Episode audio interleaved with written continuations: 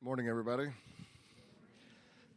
Uh, my name is David Hunt, and I'm a member of New Heights Fayetteville. And I promise I'm supposed to be standing here right now. Josh Wilson's not locked in a closet somewhere, and despite what some of you may think, I didn't eat him. So, um, a few weeks ago, I was asked to give a uh, commencement address for Springdale High School's graduation ceremony. That speech seemed to resonate with some people, and it also happened to line up well with Josh's teaching today. So he uh, asked me to give you an adapted version of that speech before his talk. In my address to the graduates, rather than a long list of life advice, I decided to try and communicate just one thing that I wish I'd really understood when I was their age. Now, of course, if I wasn't speaking in a public school setting, the one key to life I would have spoken about would have been the gospel because one's response to Jesus is the ultimate question of any life, the one that will determine the everlasting condition of every human being. But being at public school, I had to give a secular message, and the message I chose to give was what I believe is the key to living a productive life. And it's only been in the last few years that I've really started to understand it myself. But if I'd really instilled this thing deep in my own heart when I was sitting where those graduates were, I'd be so much further than I am right now, both, you know, not both, but intellectually, professionally, personally, and spiritually. So I'll tell you now what I told them about this key to life, which can be expressed as 28,832. How many of you in here have heard of uh, Douglas Adams' Hitchhiker's Guide to the Galaxy, where he says the secret of the universe is 42? A couple hands. Adams is wrong. The real secret in this life, anyway, is 28,832. But let's put that aside for just a moment. It's already June 2017. Who in here has felt that this year has passed by more quickly than you thought it would, or felt the sensation of time speeding up the longer you've been alive? Do you remember how long summers used to feel in elementary school? How when one grade ended, uh, it used to feel like a lifetime until the next one began? Did your summer feel like a lifetime last year? If you're younger, I have news for you. The summer you're entering now will seem even shorter still, as will the next one after that, and the next one after that. You see, younger people, uh, much of your life experience to this point has reliably taught you things about the universe and the way it works. You've learned not to touch a hot stove or jump out of an airplane without a parachute. But what your past experience has not prepared you for well at all is your conception of time. Because time is a liar, and the way time lies to you as a child infects your perception of it for the rest of your life. As a result, adults like me are constantly asking themselves, Where'd the time go? We're never quite able to put our childish view of it away and are forever surprised by its relentless march as the years churn by. You young people in here are just on the bleeding edge of this vortex, just starting to feel the pull of the downward spiral. The days and even the weeks will continue to fly past like the painted dashes on a highway, going ever faster and faster, and nothing you can do can slow it down because you don't have the wheel. Time does. And time is merciless. And that brings me back to 28,832. Now, please don't ever forget that number because 28,832 is the average number of days a person in the United States will live. That's it. It's 78.94 years turned into days, including leap years. And if the average age of those graduates I spoke to was about 18 and a half years, that means they've already lived about 6,757 of those days. How many do they have left? Might be easier to turn it into weeks for you. Weeks fly by too, as you know, and I've done the math. It means those graduates would have had 3,151 weeks left, or to put it another way, just 3,151 weekends left in their whole life. And looking at some of these expressions here, I see a few middle aged folks starting to do some math. Uh, of course, 28,832 is only an average. Some of you will live longer. My grandmother died a few weeks ago, nearly 86 years old. 31,401 days for her. But some of you will be on the short side of the average. Earlier this year, I went to the funeral of a friend of mine, Blue Moon. Some of you may have known him in here. He was one of the most warm, full of life people I've ever known. He was only a year and a half or so older than me. He died of cancer, leaving behind a wonderful wife and an adorable young son. 15,276 days. And what about Brandon Burlsworth, the subject of my last film, Greater, which some of you have probably seen? A guy who did everything right, only to be tragically killed in a car accident when he was only 22 years old on his 8,256th day. Now, some of you are young and thus physiologically incapable of understanding your own mortality. You're no doubt thinking you can escape this math. Well, I don't have time to go into all the reasons here, but please trust me when I tell you that in the universe in which we live, it is impossible for any advance of technology or medical science to ultimately save you. Outside of the return of Christ, this calculus is inevitable. And whatever the actual number of days may be, being finite, they'll never seem like they're enough. And that's why the concept of 28,832 days is so important because the time is so much shorter than we think. But it's not just something to know in your head, which will gain you nothing, but something to really internalize in your heart.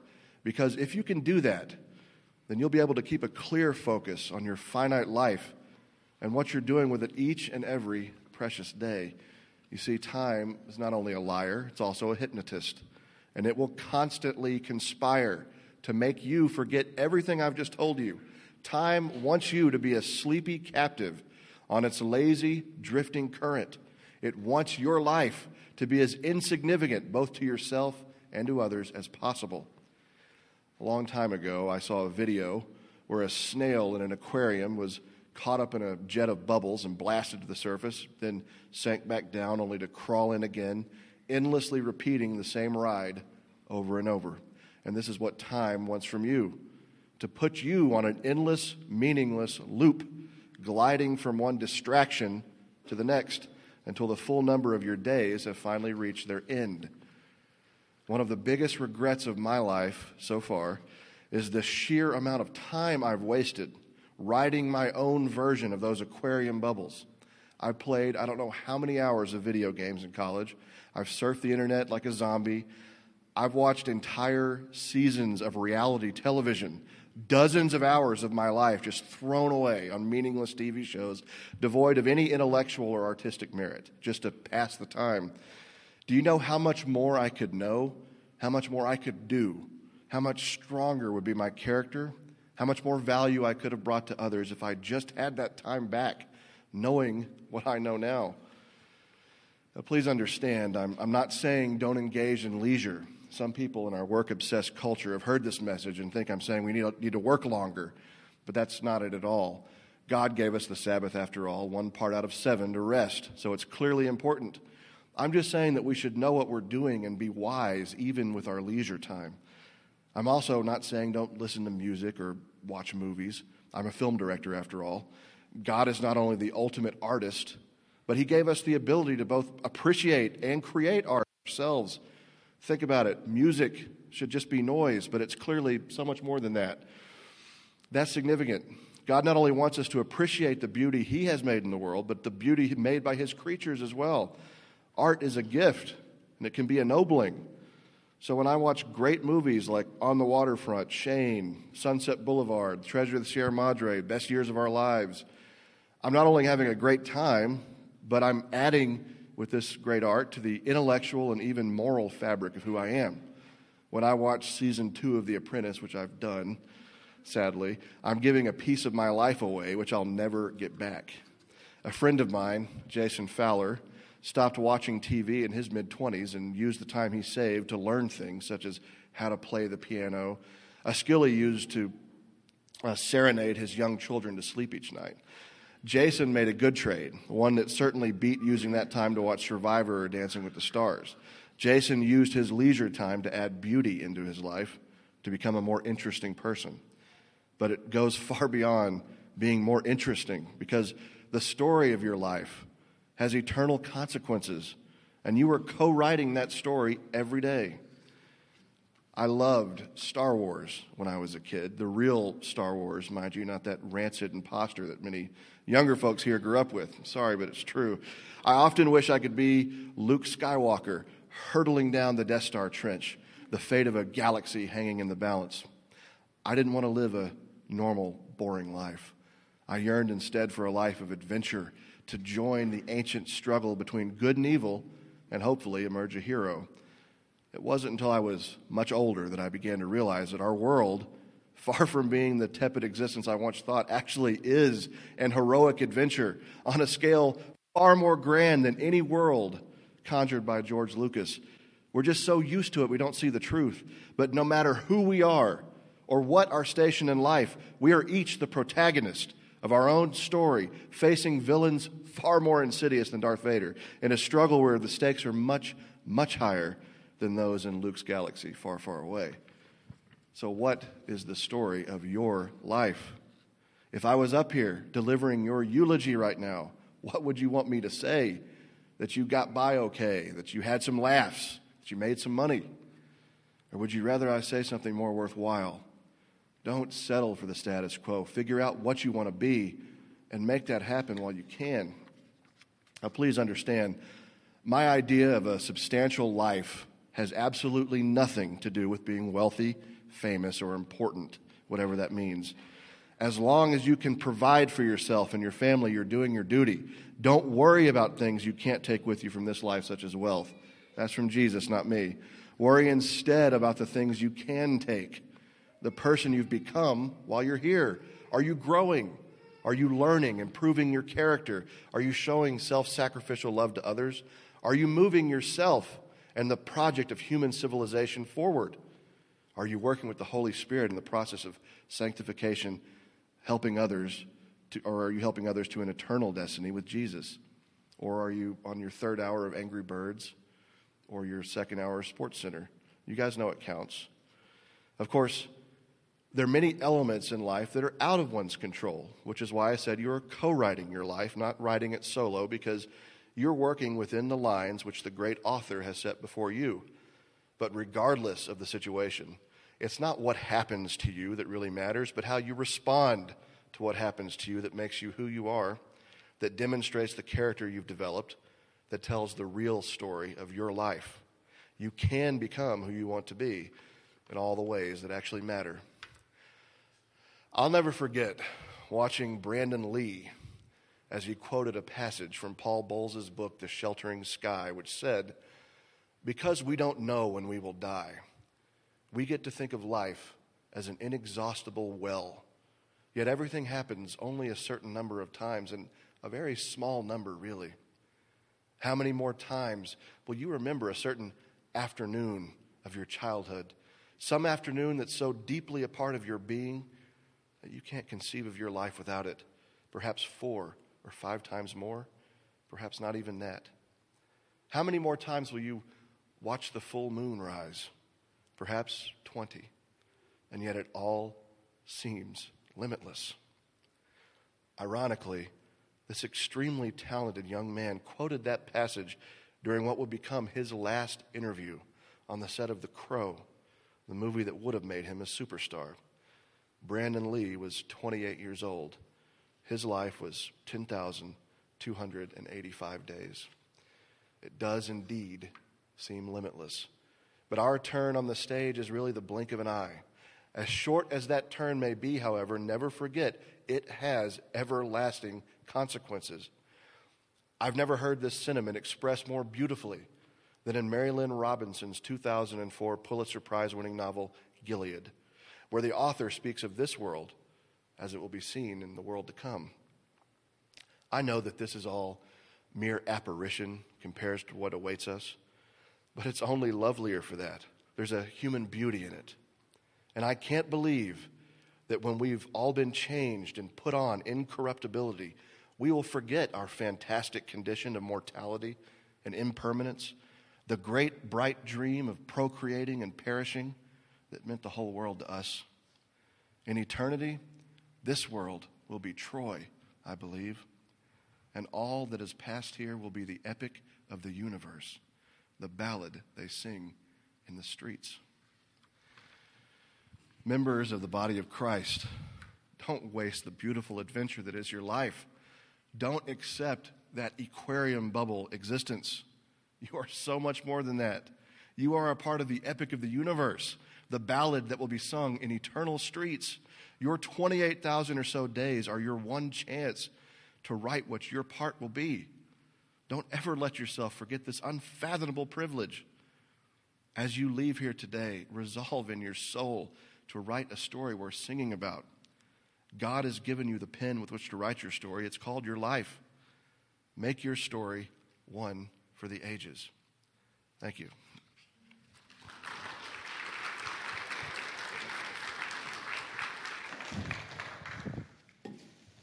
It's going to be hard to follow that up. That again was David Hunt, and David and his family have been attending New Heights Fayetteville for about the past eight years. David is a motion picture filmmaker, editor, director, producer, and he just released in the past year a movie called Greater. Maybe you're familiar with it. It's the story of the life of Arkansas Razorback All American Brandon Burlsworth. And he just shared with you, again, a modified version of this speech that he gave at the commencement for Springdale High School a few weeks ago. And his words are a reminder to all of us. You could feel the weight falling in the room, couldn't you? Thinking about this, of the brevity and frailty of human life. Human life is short and frail and brief. We're here one second and then we're gone the next. And, this morning, as we continue our study in the book of James, this is one of the major themes in our text today. James tells us that human arrogance, human pride can sometimes cause us to disregard God's plan for our lives in pursuit of our own plan. Like he said, we can be hypnotized either by time or by our own desires to be who we want to be and do what we want to do. And so we become prideful and boastful, thinking that we know how to plan our lives better than God does. But James tells us that that arrogance can quickly be subdued when we realize how little control we actually have over our lives. There's not one person in this room, I've heard it said like this, I love it. There's not one person in this room whose lives could not be dramatically changed. Your entire existence could be changed with one phone call. One phone call, one text message, hearing that one piece of bad news about your closest and dearest loved ones. Not one person in this room. And so this morning, the, the, the, question that I want us to consider, the thing that I want us to think about, James is trying to pull out this idea from us. It's this Are you living with the end in mind? Are you living with the end in mind? How are you spending the days you have left on this planet? Are you wasting them or are you living for the things that matter? That's the talk. Let me pray and we'll get going. Lord, thank you for the opportunity to sit in this place. God, in this room, would you stir up affection for your great name by your word? Would you help us to see the brevity of our lives, to gain the perspective that we need to follow you, and to commit to loving you and seeking your will above our own? Put a fire in our bones, in our bellies, God, to love what you love, to care about what you care about, and to live a life that matters with the days we have left. In Jesus' name. Amen. If you have your Bibles, open them up to James chapter 4, verse 13. We're going to look at the last part of this chapter and the first part of the next, James 5, 1 through 6. And you'll remember, as we've been talking through James, the theme we've been relating to is this we should be wholehearted in our devotion to Jesus.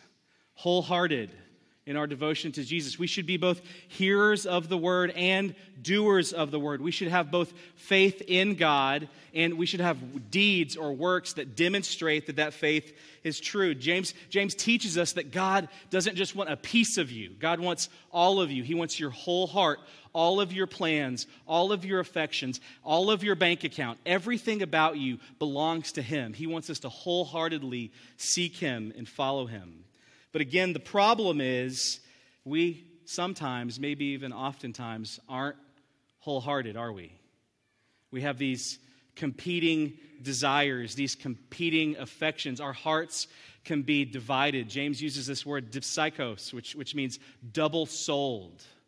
We, we can have double, there's like, it's like there's two people living inside of us. And so I want to follow Jesus. I want to love Jesus, but I also want to be comfortable. And I, and I want to follow Jesus and I want to love Jesus, but I also want, want to make a lot of money and retire early and be safe and be secure and be healthy. And we have these internal desires, even good things for your life that are competing for the, the core of your affections in your life. We can be double souled. It's like our souls are split in half.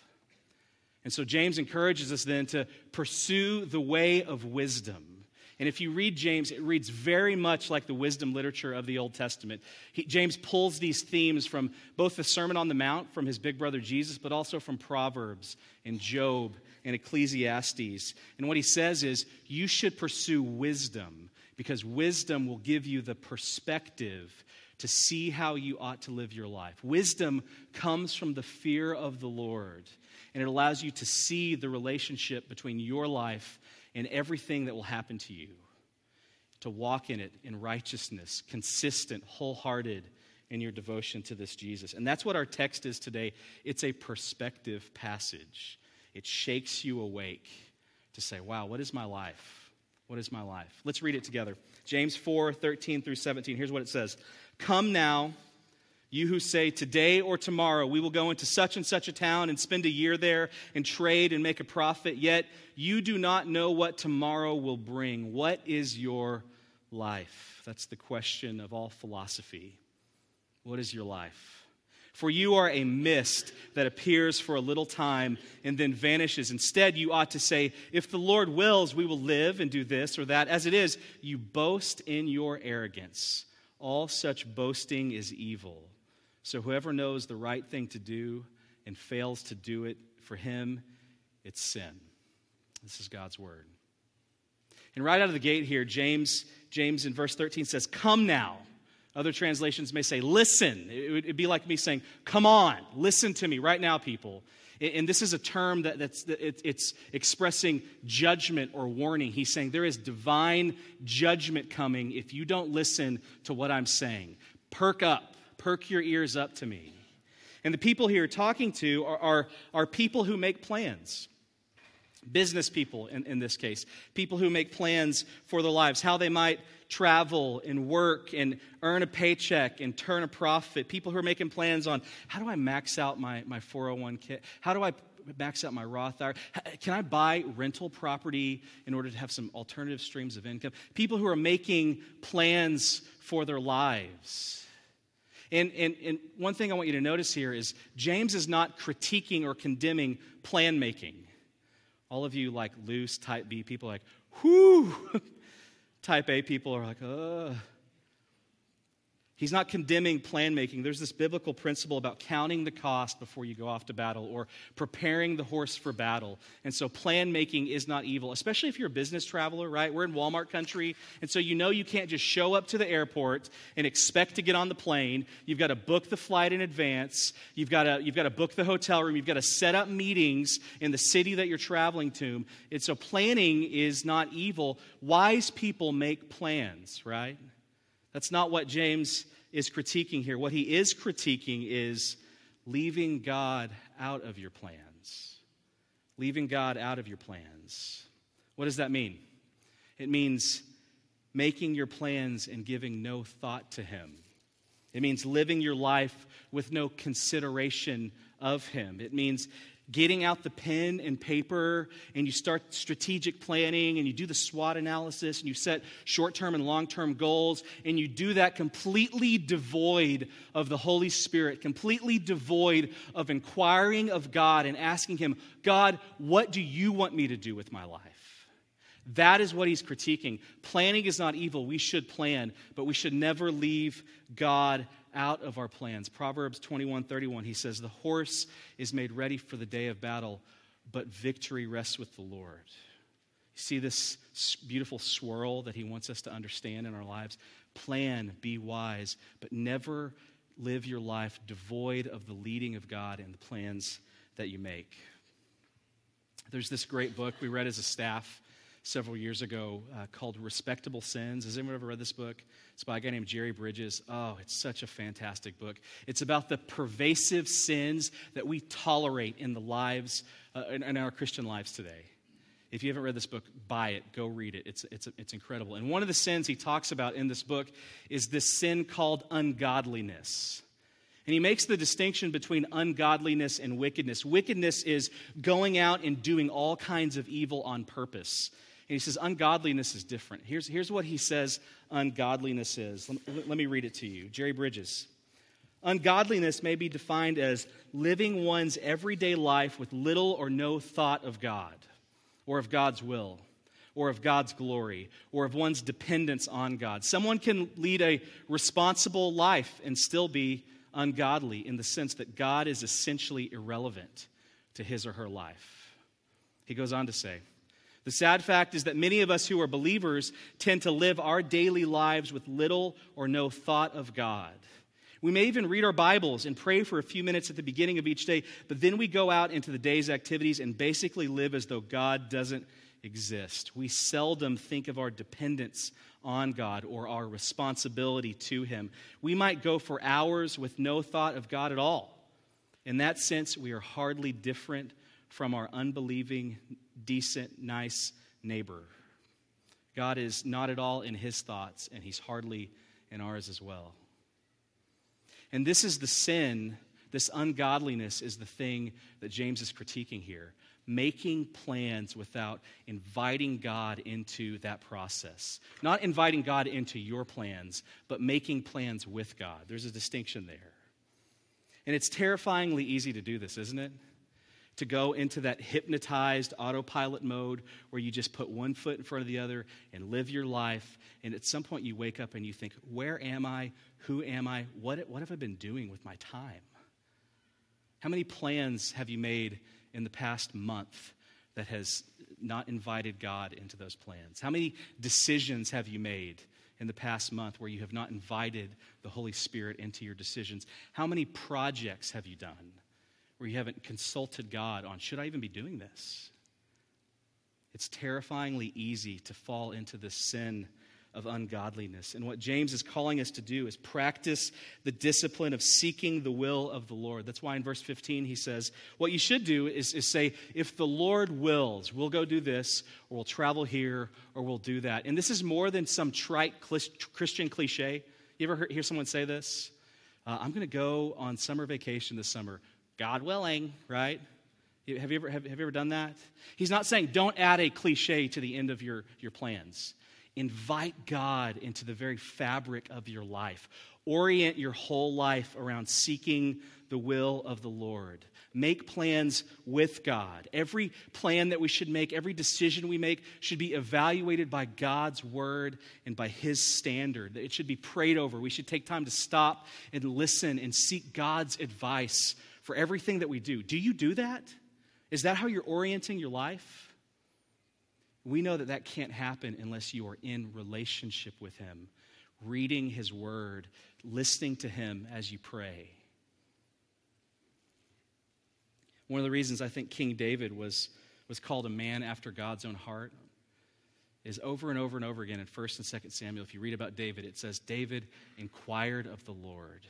David inquired of the Lord. David invited God into his life. David oriented his life around what God wanted for him. Are you doing that? Proverbs 3 5 and 6 says, Trust in the Lord with all your heart, lean not on your own understanding. In all your ways, acknowledge him, and he'll make your path straight. Jesus said it differently. He said, Seek first the kingdom of God, and then all these things will be added unto you. Don't worry about tomorrow. Tomorrow has enough worries of its own. Are you orienting your life around God's plan and not your own? And then moving on, James moves into this idea of the brevity of human life as a motivation to seek God's will. Here's what he says Come now, you who say, Today or tomorrow we'll go into such and such a town and spend a year there and trade and make a profit, yet you do not know what tomorrow will bring. What is your life? Boy, we all need to reflect on that question, don't we? What is your life? For you are a mist that appears for a little time and then poof, vanishes.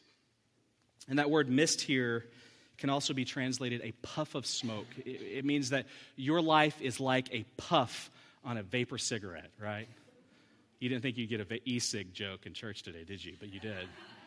Your life is like a puff of smoke on a vapor cigarette. Your life is like the morning mist that appears for a moment and then the sun comes out and it's scorched and it's gone. Your life is short and frail and brief. Have you ever come face to face with that reality? Many of us have lost loved ones or been in situations where, where, where we come face to face with our own mortality. Katie and I last year, yesterday was our anniversary. And last year, a year ago, we were on an anniversary trip and we went to Mexico, the two of us together, spent a week together hanging out. It was really great.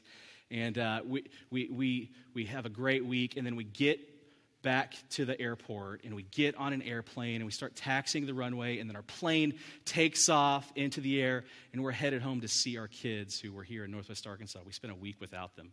It was amazing. And while we're in the plane, I, I, don't know if you know, but, but when, you know that feeling when you're in the plane and you're taking off and you hear the loud roar of the engines, you feel the vibration of the plane as it's cutting through the air. And we're sitting there, and we're in first class, by the way, which we had never ridden in. We had some friends gift us some really cool seats. So we're right at the front of the plane. And just before the plane is getting ready to punch through the clouds and, and go high in the air, the engines fell silent and the vibrations stopped, and the nose of the plane started sinking downward instead of upward. And those are those moments where you go, we immediately knew something was wrong. And that was confirmed, by the way, when our stewardess, our flight attendant who was sitting in front of us, buckled in. She gets a phone call from the cockpit, and we couldn't hear what the pilot was saying. But when her face turned white and looked worried, we really knew something was wrong and the nose of the plane starts going down, and we start descending, and it's quiet. And I remember Katie and I just, she, she, starts weeping, and because she's weeping, I start weeping, and we start praying for our kids who might grow up with, with, without their mom and dad if this thing ends poorly. Have you ever had one of those moments? You ever have one of those moments where you come face to face with your own mortality, with the end of your life? Obviously, we survived. But as we were going down, the, the pilot said, Hey, I still have control of the plane. We have a mechanical error. We're not going to have to make a water landing, which is a fancy way of saying crashing, right? a water landing, yeah, yeah, like sure. And we get back down, and they decommission the plane. And we have to spend another 24 hours at a resort in Mexico together. but here's my point. Here's my point when you come face to face with your own mortality, you start thinking about the things that are really important, don't you? The things that are cherished and valuable in your life. You start thinking about your kids and your loved ones. You start thinking about whether your life mattered or not, whether you had done significant things. Nobody on the plane, while the plane is descending, is scrolling Facebook timelines, right? No one's doing that because when you come face to face with your own mortality, you realize there are things in life that are important and there are things that are not important. And what's happening here is that God is offering us wisdom, a way to live our lives, perspective, so that we're not hypnotized by time and by our own pride. Psalm 90 talks about this perspective and the brevity of our lives. And this is Moses writing. Here's what he says He says, Teach us to number our days aright that we may gain a heart of wisdom. And what he's saying is when you start counting your days, when you realize that you only have 28,832 days left, you start gaining perspective, wisdom. And I want you to notice this. We don't generally count our days when we're, when we're quantifying our lives, do we? we? We tend to count our years. You know, how many years have you been alive? How many birthdays have you had? How many major milestones in your life? But what God is saying is, I want you to count your days. Count your days. Because when you do that, you live in the present tense. You live in the now. You don't waste opportunities. You don't waste your time on things that matter, that don't matter. And what James is telling us, and, this is what's really happening here, is when you come face to face with that mortality, it's really a humbling moment, isn't it? You're being humbled. You can't be arrogant when you realize that you're going to die because you have no control over the end of your life. You're being humbled. And, and what Sean talked about last week is that humility is telling the truth about yourself. Humility is telling the truth about yourself. It's being able to rightly account for who and what you are. The understanding the brevity of life humbles us and gives us the perspective we need to orient our lives around the things that matter God's plans instead of our plans. Have you come face to face with that reality? And then James ends our text this morning by pronouncing God's judgment on the wicked rich who arrogantly focus on the temporal life, ignoring God, living an ungodly life, exploiting their workers, exploiting the people who, who are with them, exploiting the vulnerable, orienting their lives around themselves and not Him. Here's what he says in James 5 1 through 6. Come now, you rich, weep and howl for the miseries that are coming upon you. Your riches have rotted, and your garments are moth eaten. Your gold and silver have corroded, and their corrosion will be evidence against you and will eat your flesh like fire. You have lived in, on the earth in luxury and self indulgence. You have fattened your hearts on the day of slaughter. You have condemned and murdered the righteous person, and he does not resist you. And what he's doing here is pronouncing judgment on those who will continue to live their lives and not get this. People who will continue to live an ungodly life and never come around to the place where you say, I am submitting my will, my plans, my life to you, O God.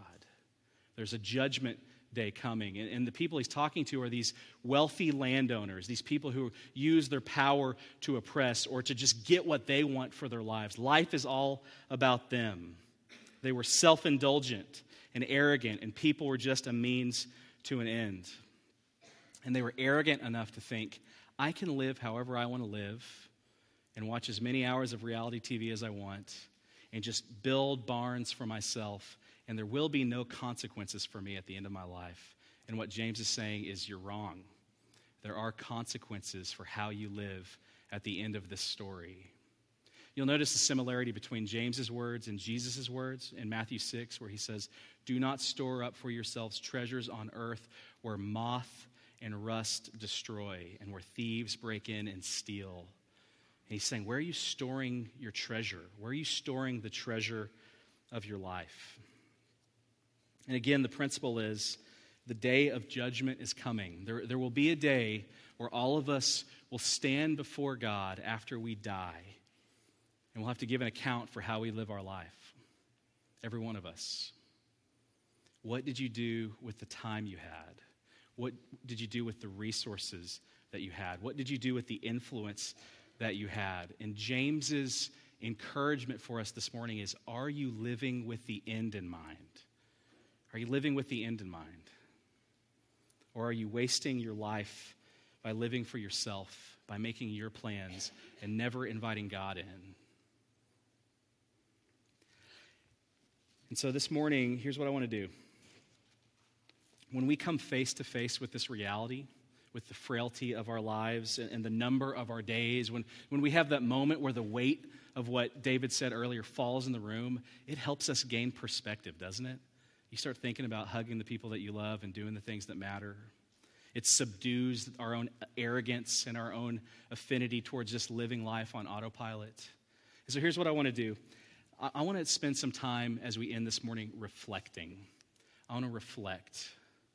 And, and, and here's how we're going to do it there's this great exercise at the end of, or at the beginning of a chapter in Stephen Covey's book, Seven Habits of Highly Effective People. Has anyone ever read this book? Great book. And the reason this is great is because he's taking a transcendent principle that we see in Scripture and he's applying it to the effectiveness of living your life. And here's what he says He says, Close your eyes. Do this with me. Close your eyes. And he says, In your mind's eye, see yourself going to the funeral of a loved one. Picture yourself driving to the chapel, parking the car, and getting out. And as you walk inside the building, you notice the flowers and the soft music playing, and you see the faces of friends and family you pass along the way. You feel the shared sorrow of losing and the joy of having known that radiates from the people there. And as you walk down to the front of the room, you look inside of an open casket, and suddenly you come face to face with yourself. This is your funeral, three years from today. And all these people have come together to honor you, to express feelings of love and appreciation for your life. And as you take a seat and wait for the service to begin, you look at the program in your hand. There are going to be four speakers. The first one is from your family, your children or your spouse, brothers or sisters or nieces and nephews. They've come from all over the country to attend. The second speaker is one of your friends, someone who, who has a sense of what you are as a person. The third one is someone from your work or profession. And the fourth is someone you go to church with. Now, think deeply. What would you like each of these people to say about your life? What kind of husband, wife, father, or mother would you like their words to reflect? What kind of son or daughter or friend? What kind of working associate? What character would you like them to say they've seen in you? What contributions, what achievements, what difference would you have made in these people's lives? And I did this exercise myself this past week and I wrote out several, many more than four things because I started thinking, I really want my life to, to look like several. Let, let me just share a few of mine with you. Here's, here's what I wrote for myself. You could tell that when you were with Josh that, that it wasn't about him, that he wasn't the main point of his life, that he loved God and loved people, and his life reflected that. Josh was a man of wisdom. And when I say that, I don't just mean good advice, but you could tell when you were around him that he had been with Jesus. And that's where his wisdom came from. When Josh prayed, you just got the sense that he was speaking to someone that he knew very well, one of those old familiar friends who he spent a lot of time with. His prayers were drenched with passion and power. Josh was the definition of a father not only to his kids, but to others. He blessed, encouraged, and challenged me to be the person of faith that I am today. Here's what I want you to do there should be a pen and a note card in your seat. And what I want you to do is take a few minutes here at the end, and I want you to write down three or four things that you want someone to say about you at your funeral.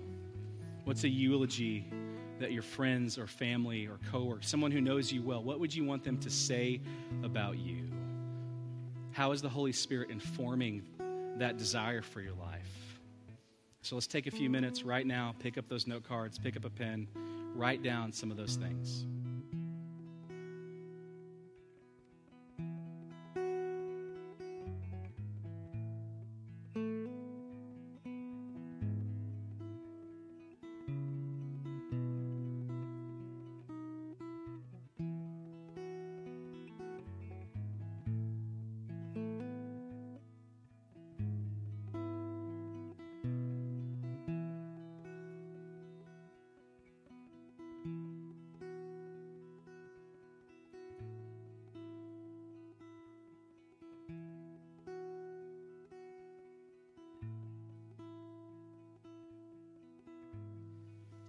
Is a thief and a hypnotist.